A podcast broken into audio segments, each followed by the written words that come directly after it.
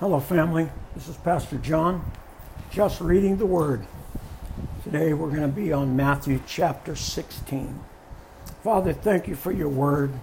Thank you, Holy Spirit, for your inspiration and direction. Thank you, Lord, that we are able to receive your Word and apply it to our daily life.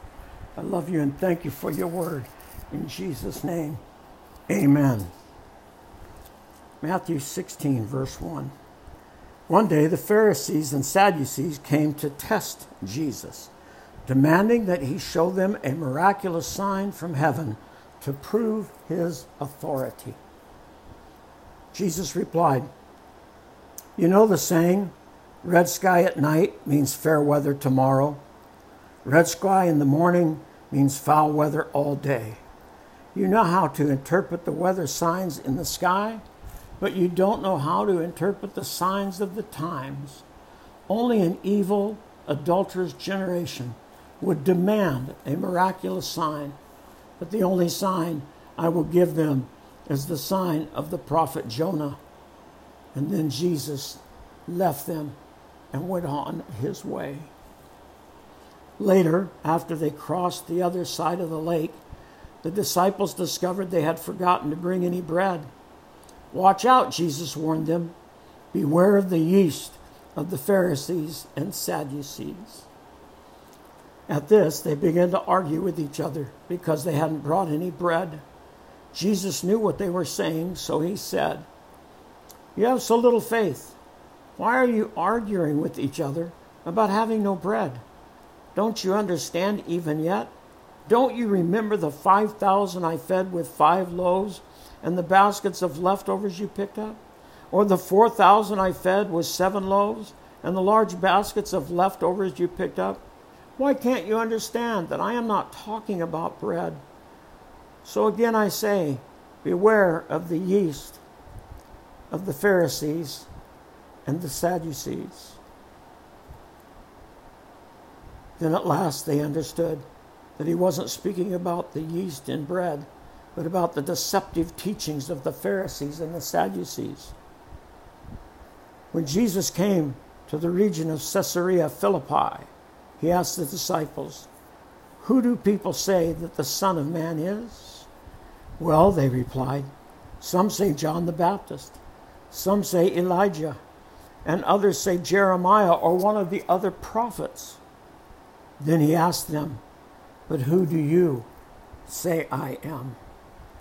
Simon Peter answered, You are the Messiah, the Son of the living God.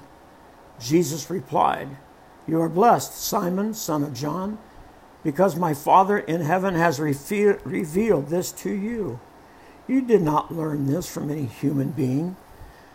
Now I say to you that are, excuse me, now I say to you that you are Peter, which means rock, and upon this rock I will build my church and all the power of hell will not conquer it. And I will give you the keys of the kingdom of heaven. Whatever you forbid on earth will be forbidden in heaven, and whatever you permit on earth will be permitted in heaven.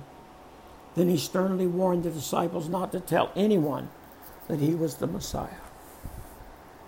From then on, Jesus began to tell his disciples plainly that it was necessary for him to go to Jerusalem and that he would suffer many terrible things at the hands of the elders, the leading priests, and the teachers of religious law. He would be killed, but on the third day he would rise from the dead. Then Peter took him aside and began to reprimand him for saying such things. Heaven forbid, Lord, he said. This will never happen to you. Jesus turned to Peter and said, Get away from me, Satan. You are a dangerous trap to me you are seeing things merely from a human point of view, not from God's. Then Jesus said to his disciples, If any of you wants to be my follower, you must turn from your selfish ways and take up your cross and follow me. If you try to hang on to your life, you will lose it. But if you give up on your life for my sake, you will save it. And what do you benefit if you gain the whole world but lose your own soul? Is anything worth more than your soul? For the Son of Man will come with his angels in the glory of his Father, and will judge all people according to their deeds. And I tell you the truth some standing here right now will not die before they see the Son of Man coming in his kingdom. Father, thank you for your word.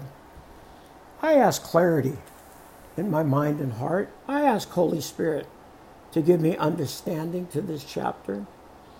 I trust, as you are faithful, that you will reveal the mysteries and the secrets, and that we will come into a better understanding.